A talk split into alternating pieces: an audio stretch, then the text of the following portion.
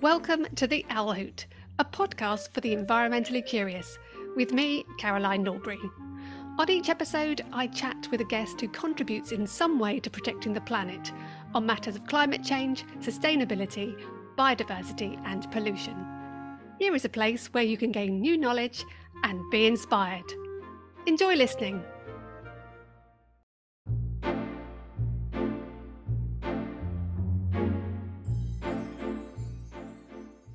Wayne Bexton is the Director of Environment and Sustainability at Nottingham City Council. The city has set an ambitious target to be carbon neutral by 2028 and is claiming to be the UK's greenest core city, having achieved a 58% reduction in carbon emissions per capita since 2005.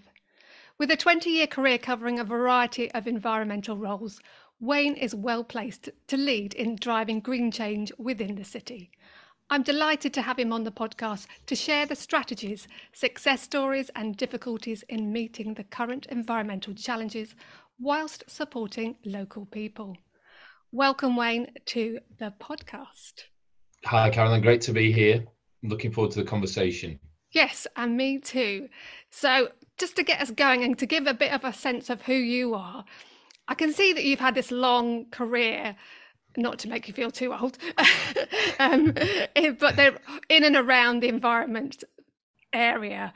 What was it about your background that led you to have a career in this sort of environmental realm?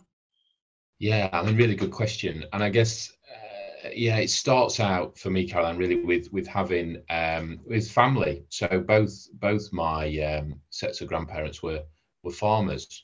And so coming from a farming background, that very early interest in nature and the natural environment was embedded, and from then on, really, just anything from an environmental perspective I was passionate about, and that led me on to an environmental degree, as you can imagine.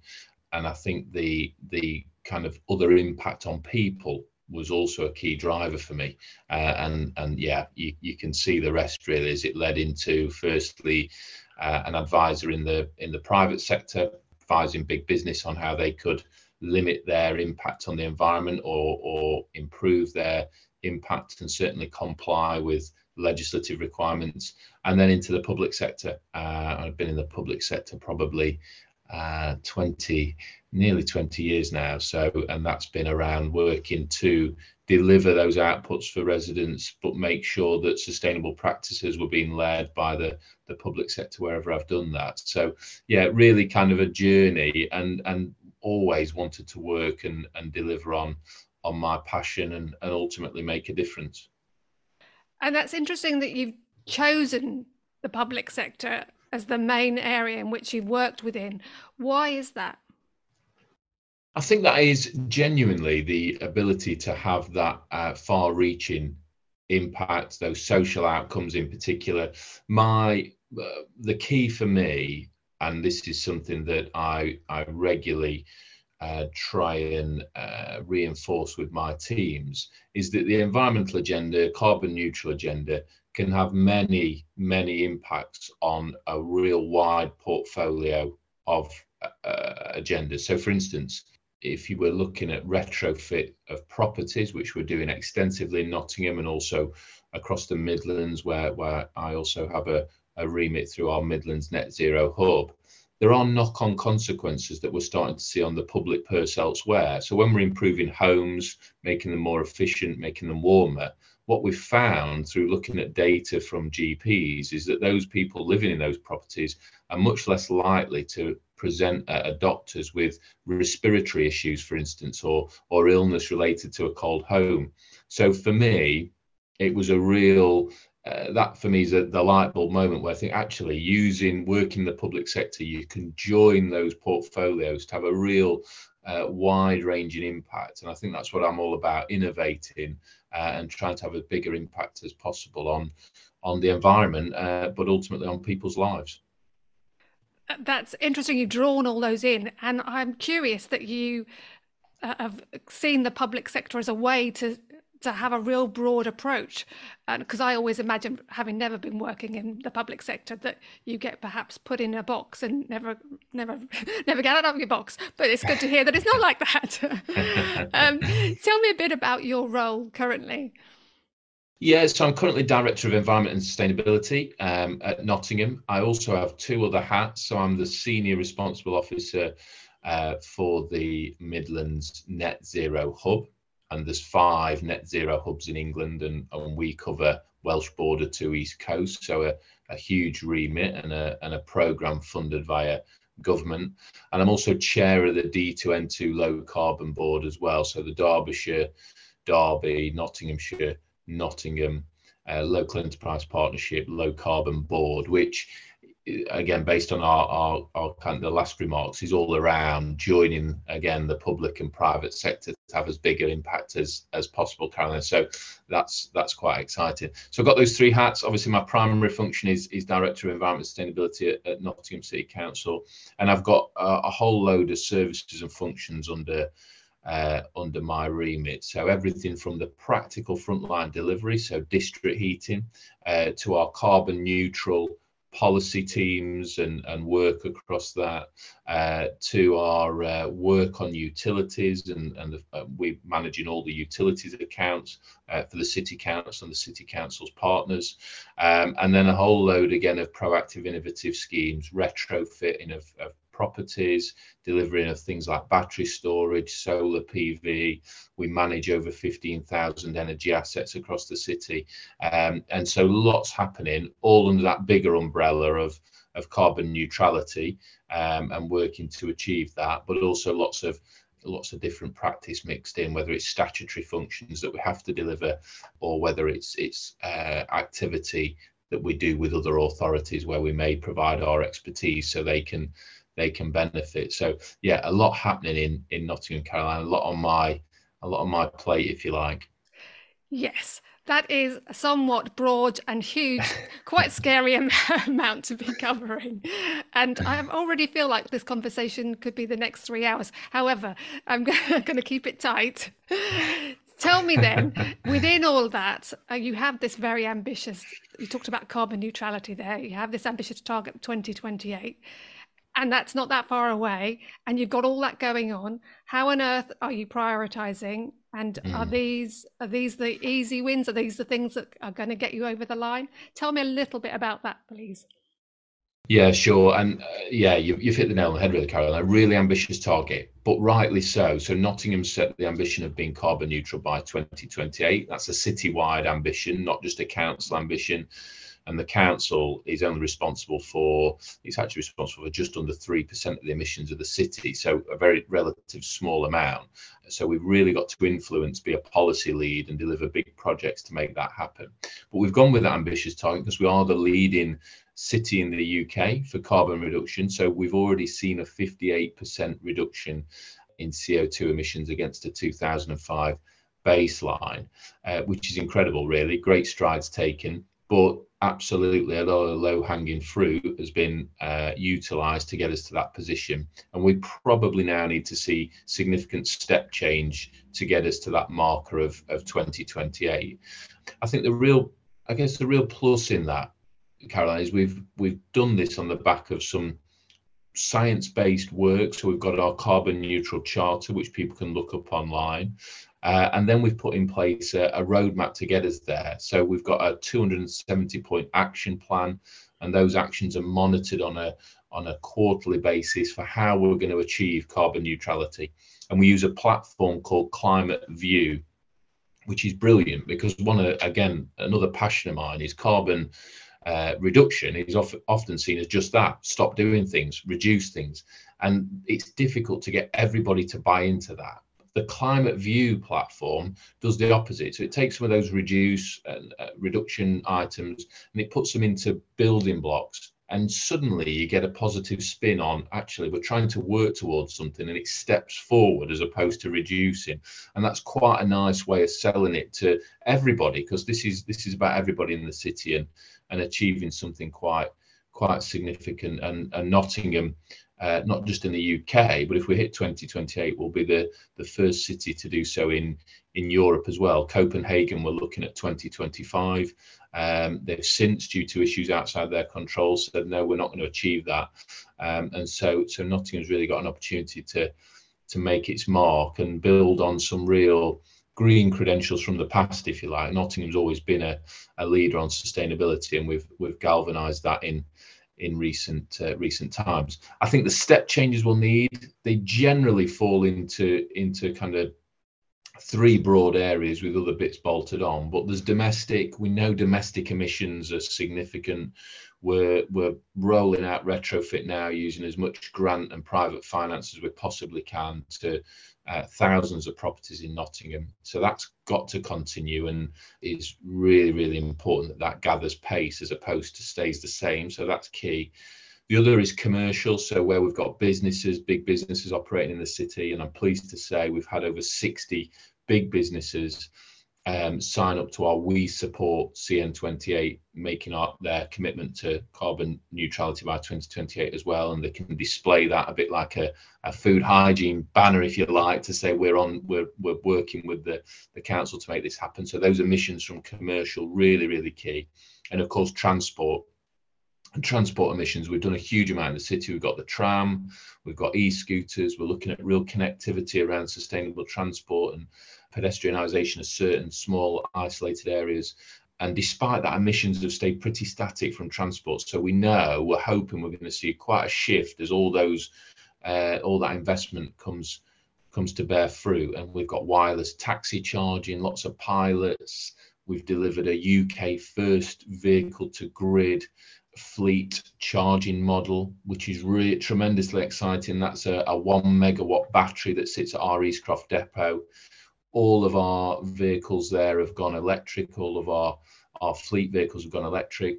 When they come in at the end of the day, they plug into bi-directional chargers, and it decharges the batteries. So they typically still have 20-30% charge in the batteries. That goes into that central battery, which has been topped up via solar across the depot throughout the day. That battery trades with grid, and then the vehicles charge up again through the night when it's cheapest to do so. And that kind of model is really building resilience from the grid itself, and giving us that ability to offset costs, but also deliver something that has a real knock-on impact on emissions.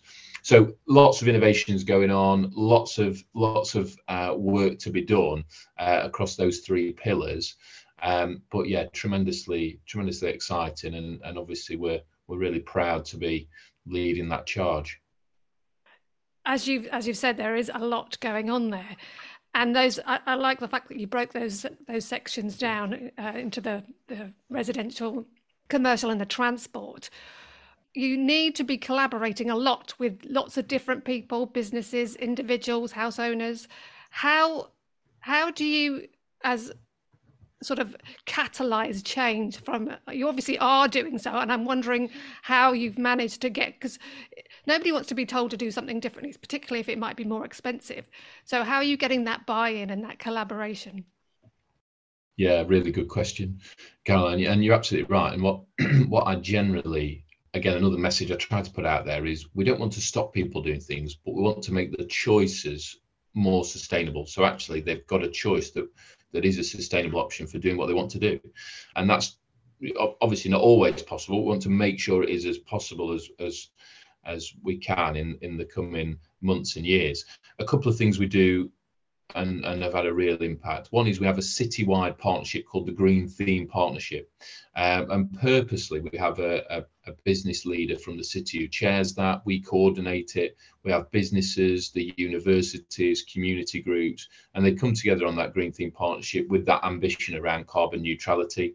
And they all report from different organisations, different areas of the city, how they're getting on and how that's been achieved. So that's so valuable in getting buy-in and that cross-sector thinking, bringing expertise in from different quarters. But then what we've also done is we appreciate we can't reach every community with groups and think, people are obviously, maybe busy, or this might be a particular interest. What we want to do is reach out and ensure we engage with people in that way. And we've done a number of things on that basis, but probably the the thing that's having the biggest impact is we've got an app, it's Green Rewards app. And basically, if people take sustainable choices and they log it on their app, they can win prizes. And that is vouchers from businesses across the city who are signed up on our We Support, or travel vouchers, or vouchers for, you know, theatre or whatever it may be. And they can log those on the Green Rewards app, league table. People can see what impact the choices they're having are making. And that's been a real visual tool that's gathering momentum. It's up for an award, actually, in a couple of months. And we've done it not just in Nottingham, again, because we realise, I think, that, you know, the boundaries, the city boundaries, kind of immaterial in some respects. So this is across Nottinghamshire. So all the districts and boroughs are signed up, and we'd love it to go further afield as well, as a Green Rewards app people can really get on board and engage with. And then lots of comms out there. So our messaging, we did a consultation, Caroline, around the Broadmarsh. People know the old shopping centre, thankfully demolished, and the big message that came back, the number one message from thousands of responses, was that people want a green space in the city centre. And I'm pleased to say that's going to happen. So I have a green heart in the middle of Nottingham that's going to replace what was the old Broadmarsh site. It's coming together now, work's ongoing, and people see it if they come in via the train station. And that's going to be that green space. And I think it's a bit of a game changer, really. And I think people through COVID probably appreciated green space more. But green space linked to corridors of green space, giving that connectivity, allowing us to make sure nature can thrive even in a city setting, but also the messages and the education that will give when people come to the city, or when kids coming into the city and see there's green space. I think it's just the right type of message that we can be giving out. So the plan is that engagement carries on. We're trying to get as much of that messaging out there as we possibly can. And obviously the council have got an ambition that's front and centre, so we'll keep pushing that as much as possible. That sounds really exciting, and I love an app, and most people love an app, don't they? How many apps can we possibly have? So that's a good way of definitely communicating. And I think you raise a very useful and interesting point there about the green space. This journey that we have to go on to get our carbon emissions down, it doesn't have to always be about a new life that's more difficult or more expensive. It has wins, and those green spaces are one of those wins, and a nicer place to live in that's better for your health. And I tie that in with the transport issue, because obviously transport is difficult within a city, and you sound like you've come at it from very many different angles. How do you reduce those carbon emissions from vehicles and get people to see that actually it's going to be a nicer place to be in? Are you there? Are you getting there? Where do you see yourself in that? It's very difficult, and the technology needs to be there, doesn't it? So we've been rolling out charging infrastructure across Nottingham and the wider D2N2 actually, as far as connectivity, and trying to remove those blockers. We know we have vehicles coming into the city for a whole load of different reasons, and we don't shy away from that. We've got our new Broadmarsh car park. It is a new car park, but we've got the greatest number of chargers, EV chargers, in any car park in the UK, purposely so. So around about 100 of the bays are dedicated to EV charging. And we know that's kind of building for the demand of the future, because they're not all currently utilised. And we've got one of the biggest solar PV arrays. It's a solar farm on the roof, basically. There's no other way to describe it. And that's powering the asset. So we've tried to ensure, and this is something else we're always doing, any decision we take as a council, we have carbon considerations at the top table. So you normally have your finance, your procurement, your legal, all those standard, what would you consider when making a decision?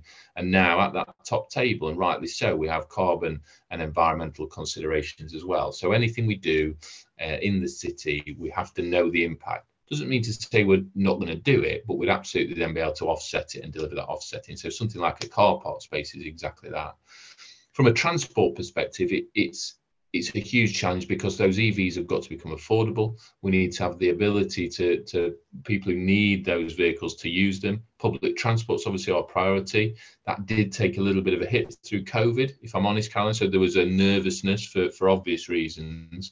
And that's now back to getting back up to where it needs to be, albeit people are still settling in with new habits and new ways of operating, whether hybrid working or other. So we're just ensuring any changes we make will have the desired impact on people being able to use the tram, access the train station into Nottingham, cycle or walk where appropriate, e-scooter where appropriate, and all those changes, that kind of evolution, that move to something new, takes time to bed into that city centre environment. But it's having a good impact. Air quality, we're monitoring very closely. So obviously we're looking at CO2 in particular, but then we are looking at air quality, and obviously transport is the biggest contributor to that. So really, really key that we tackle that in the right way, and we report that through our CN28 board as well. So by no means are we there, but I think we are taking the strides, and where we can't move because of financial issues, or we've just not got the EVs, aren't the uptake of EVs isn't where it needs to be, then we take that lobbying position, say as a city we've set an ambition that's far ahead of the government's position for the country, which is fine, but actually enable us to do that because we think we've got the solutions to deliver, and cities are going to be key to this and making that happen across the UK. As well as the electrification, and obviously you're investing heavily in public transport, are you hoping that there's still a fair bit of less traffic aside from the public transport going to go into, you can see less traffic going into Nottingham? Yeah, I think so. And it's a balancing act, I guess, with economic regeneration as well. So, and again, this is something else we play out in the planning forum, and we now have a CN28 Carbon Neutral 2028 pre-planning panel, which is made up of experts across the city, universities, others, who sit on that panel and almost give scrutiny to any decisions we take. And we want the city to thrive, so we can't obviously cut off those journeys that make it thrive, but equally we've got to make sure there's options for people to take that bring them into the city. So I think it's from our perspective is trying to move the policy in the right way, not making any knee-jerk decisions, and monitoring very closely the data that's telling us, yeah, you're going in the right direction, or the data can always say, no, you need to do something different. There's more cars on the road than we want to see. We're still the only, and this is terrific, the only place to have a workplace parking levy. And that's really about generates huge sums of funding that go back into the tram and other sustainable transport options. And he's trying to encourage people to think about different ways of travelling, because obviously there's a levy there, and that is paid into the city council. Who pays for the levy? How does it work? So workplace parking levy, and my transport colleagues would share in much greater detail, but it's essentially, it is what it says on the tin, really. If you come into park in the city centre, there's a charge for those businesses who have those spaces, and that comes back into the council and is utilised for, as I say, the tram and others. So it works quite effectively, but it can be quite contentious, because obviously people don't want to discourage businesses in the city, and thankfully that's the big barrier, and thankfully we've found that that's not happened in Nottingham. In fact, quite the counter. What we're seeing is businesses who have sustainability at their heart, or who want to be more sustainable, are really embracing it. And again, something we think we can turn the tide on is, or have see as an opportunity, is Nottingham being a real hub for those businesses who work in that low carbon economy space, and that workplace parking levy is part of that. So actually they'll embrace it if they see the bigger picture. Then the communication, etc., etc., is really key on that. It seems curious to me that it has had a fair bit of press attention, that particular levy, because it was so, so wide and a really good, ambitious project. Why is it, do you think, that other cities have not taken that up? Yeah, I think it literally is that. I think there's some fear around the scale of the implementation. So you've got to have the the ambition to do it, and you've got to have the kind of local political support to do it, which might not be the case. I think that there is that fear. So are we going to push businesses away? Are we going to kind of impact how the city can thrive, the economic impacts, etc.? And I think by and large, the answer is no. Look, that's not going to happen. Other cities are looking at it and they're coming to us for support on that, Caroline. So by and large, they would, the answer is no. People will accept and acknowledge, but of course, up front, they may say, no, we don't want to see that for all the obvious reasons of not wanting to pay out. So I think it's just around taking that leap of faith and having that leadership to say, no, look, this is the right thing to do. And actually it gives an investment pot that can then go into making other choices for those staff, or whoever it may be, to get into the city much easier, more straightforward, and hopefully work better. So that's the key. That's the big message is, this will make other options much easier. Yeah, and I can imagine we are going to get to a point where businesses are going to want to sell their green credentials to future employees and their customers. And this is a great way of them saying, well, actually, we put money into the public transport within our city. I think you've come at the right time. And I think other cities should be looking at anything that brings all those things together. It seems like a really good project. Yeah. That's working. Yeah, absolutely. Yeah, definitely. And it's one of those. It's one of the facets of, and I'm sure listeners will be familiar with it, but the Kate Raworth donut economics principles, and you kind of look at the different slices of that. Those kind of principles, and it just takes you a step back from everything being financial prosperity, and actually a prosperous city is built on not just finances, but a whole donut of different components, and that kind of approach where I say, look, people are going to contribute, but actually look at the impact that this can have, and the impact's really important. So the council's got to deliver, and its partners have got to deliver on making that happen. But actually, if the impact is delivered, then it makes that just so sensible, and it's just getting those messages. I think it's taking people on that journey to understand what the future can look like from a city perspective. Absolutely. Now, you mentioned buildings a bit earlier, and retrofit is one of the many things that you're obviously having to approach. Is that more of a difficult area for decarbonisation, because buildings are also very different? How are you grappling with that problematic area? Yeah. Yeah. Really, really challenging. So the first thing you've got to understand from a retrofit angle is the properties you've got. So typically in Nottingham, we've got around 10 archetypes of property, and they, as you can imagine, the older ones and tend to be the leakier ones or the hardest to treat. So you need a deep retrofit model there. But then some properties may have, so if, for instance, we've got 6,000 solar PV installations. I've got 5,000 properties on the district heating network.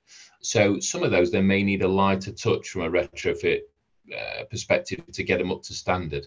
So understanding the housing stock across the city is really key. But then delivering on that retrofit is challenging. So those hardest to treat properties, you could spend, and we've spent or seen spend of up to £70,000 per property to get it to a standard that we need it to be, which is unsustainable. And the only way we can do it from a council perspective is to bring in government grant to do that, which we are doing: Green Homes Grants, Social Housing Decarbonisation Fund, Sustainable Warmth Competition, the list of names and acronyms goes on. So we're bringing a lot of grant in the city to make that happen, but it is challenging. What we need to do is have a consistency and a long-term, yes, it's going to happen. So all those names I just mentioned, the government funding regimes, they've got short timelines. And so the market, the supply chains never mature, never bring prices down, because they've got no guarantee that it's going to carry on. So if we say, no, look, this is for the long term, this is going to carry on, the funding is going to continue to come in, straight away you'd see prices drop and reduce. And I think that's a big message that we've given back to government to say, look, that's what needs to happen. We need a consistency to enable the market prices to shift in the right way. But what you would get to, Caroline, if you got those prices in half or slightly less than half, you get to a place where it made sense to invest because you get a payback. Your energy bills would be down.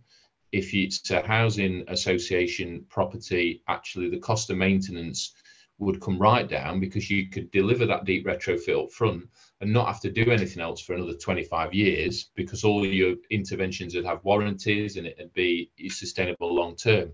Whereas what we do at the moment, which is typical maintenance, roof replacement, whatever, insulate, whatever it may be, windows, all kind of spaced out. If you do it up front, you can make big savings. And obviously the impact on carbon is huge.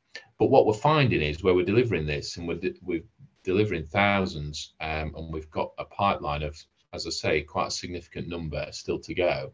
What we're finding is, as I mentioned at the start, health's improved. People have a pride of place. So if their properties are improved, then it's a kind of, I'm going to improve my garden, and there's a neighbourhood feel that's much more advantageous. The look of the properties is improved.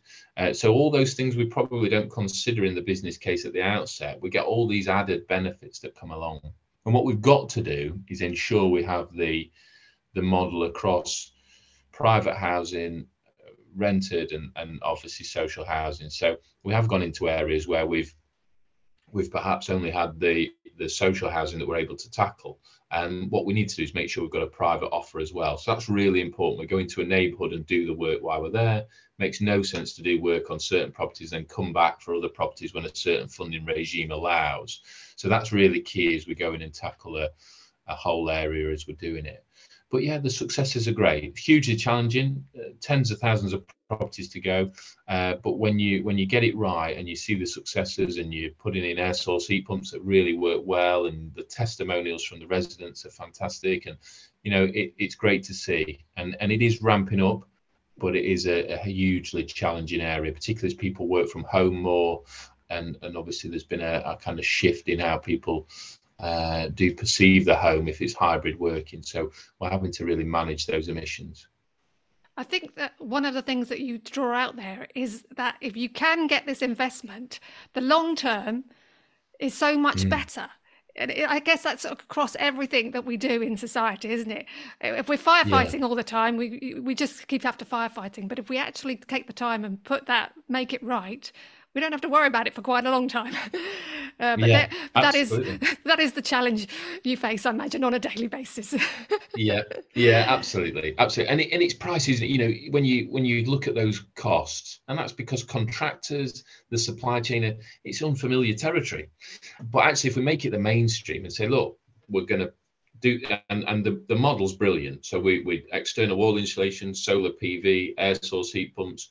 We have often an energy unit per, say, 20 properties. That means if you're generating solar down the street and they're not using it, up the street they need the power, they can use it. So just those energy flows, reducing the demand on grid, smart monitors so people can see exactly what they're using in a really intuitive way. Not this, and again, smart meters are another issue, aren't you? A different smart meter depending on who your utility provider. That's kind of out of the, you know, we go with a smart monitor that's fit for all, and we'll digest that information and give the, so all that kind of model, it's great. The residents love it. It's an improved look, big impact. And of course there's a cost there, but those costs can come down. It's much like solar PV, Caroline. So solar PV benefited from the feed-in tariff subsidy, which made it viable for people to deliver solar PV. They get a payback in about 4 or 5 years, roughly, on a 3 kilowatt peak system for through the feed-in tariff regime. But costs stayed high. Now, when the subsidy ultimately was pulled, there was a fear, and the costs of solar PV stayed high for a little while, but the market followed ultimately because the technology was proven, and the cost of solar PV now is down to where you don't need subsidy. And you'd still, given current electricity prices, get a payback on your investment in 4 or 5 years. So suddenly, if you're staying in a property for anything longer, it makes sense to take that approach. And that's really key for me, that we absolutely need subsidy up front to prove a technology. Once it's proven, it can drop away and the market will follow. And retrofit's the same. That whole retrofit approach is really, really key. And can you see the acceleration within communities Because it is one of, especially something like solar PV. Oh, they've got solar on their roof. Can you see that within Nottingham's communities that is starting to escalate? Yeah, definitely. People people are talking about it, and that's the best way of getting messages out there. And so we've not just done it. So people talk about it on people's homes, and obviously we then get a lot of contact from people who are keen, and we can kind of make that happen if they fit the criteria for whether it's solar PV or retrofit or something different, energy efficiency, external wall insulation. But also what we're doing is where we've got community hubs. So a number of our leisure centres, we've put solar carports on the car parks. So solar panels on stilts, double use of the site, cars can park under them. So actually people get it, if it's raining, they get out of the car and they're not getting wet, they get the kids out of the car. So it's kind of dual benefit. But it's a double use of that car park space. So it's a talking point as well. So people come in, see that big solar carport. Oh, this is great. They might speak to someone in the leisure centre, who will say, yeah, this is power in the centre and this is how it works. So that educational piece and people just kind of getting a feel for how these things can work is really, really key. Yeah, absolutely. So you have this ambitious target that you're obviously all these things are tied into. Where are you currently sitting? We're a few years away. You've got time, she says optimistically. I know, and we've got it. We absolutely keep optimistic, and we've purposely, we've gone for that really ambitious target because we were the leading core city. Most of the other core cities are around 2030. They've put a target of 2030 a couple of years later. The very latest data, and this is the interesting thing about this, there's a 2-year lag on the data for, again, lots of obvious reasons about compiling the information. We use government data sets. So the latest data we've had is from 2021, and that's showing us a 58% reduction per capita on our carbon emissions against the 2005 baseline. So we should be getting, we're looking for more and more data. Obviously, we should be getting data early next year that'll tell us how we got on up to 2022. So that, that's kind of important that we get that information out there. We won't know if we've achieved carbon neutrality in 2028 till 2030. So there's a slight, there's a strange kind of strange angle there. But we are on track. We are on track. But we do need those step changes. So we do need legislative change to help us. We do need technological advancement to help us. So we need to see some big step change in order to achieve it. But absolutely, the city is galvanised to power on towards that really ambitious target. I'd love to be the first city in Europe to achieve that. And we're collaborating though. I love putting the competitiveness out there because I think that can help fuel us getting there, but we are working with all our core city partners. We're on the Carbon Disclosure Project A list, so the international A list for cities, and I think there's only 120 cities on there. So for Nottingham to be there is truly remarkable and really, really positive. And that's all based on around what you're doing and how you're delivering, and etc. So yeah, lots of recognition, lots of collaboration, and acceptance that it's hugely challenging, but a real pleasure and a kind of get a little bit of time to reflect that we've hit that 58% target, that 58% figure. A long way to go, but we all keep galvanized that we can achieve it. It sounds, as I wrap this up, it sounds like you are really focused and you're really hopeful. Are your thoughts and feelings around climate change and sustainability in the environment generally as a positive? You feel positive about it? Where do you see, we're looking at 2030, but where do you see it's got beyond 2030, 2050? What are your thoughts and feelings of our future? Yeah, I mean, I'm always try to be positive, Caroline. Obviously we do see kind of, some of the negative headlines, some of the big issues. For me, I just think this is absolutely the right way, whatever kind of people's kind of political thoughts, etc. This is absolutely the way that we've got to go. The benefits of moving and having cleaner air, of warmer homes, of you look at some of the big issues recently around energy costs, preventing being reliant on on kind of providers, being more locally resilient to things like energy costs, having that green space that people can encounter. For me, there's just so many advantages, and I think generally the public buy into that I'm positive about this, that people will see it's the right direction to go.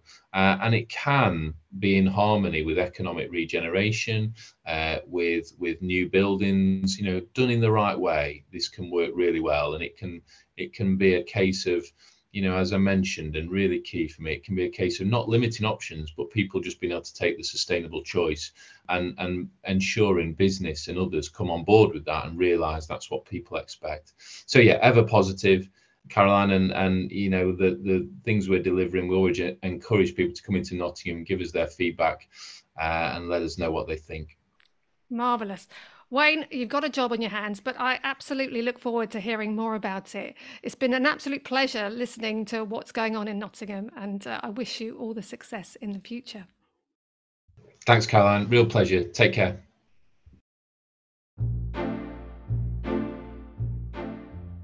Hearing from Wayne about Nottingham's approach to attaining their ambitious 2028 carbon neutral target was illuminating and hopeful. In addition to having a plan, there are plenty of projects on the go, covering transport, buildings and energy generation. I got a real sense of reach into all aspects of everyday life within the city, and it was great to hear how they are collaborating with other community stakeholders. Making big societal changes requires everyone to be part of the transition. You can find a link to the carbon neutral plan in the show notes. In producing this episode, I'd like to thank Andy Shaw for audio editing, Jeremy Jones for providing the music, and to you for listening. Don't forget you can follow the podcast to get automatic access to each new episode. And it would be lovely if you could rate, review and share it too. It really helps. Until next time, bye for now.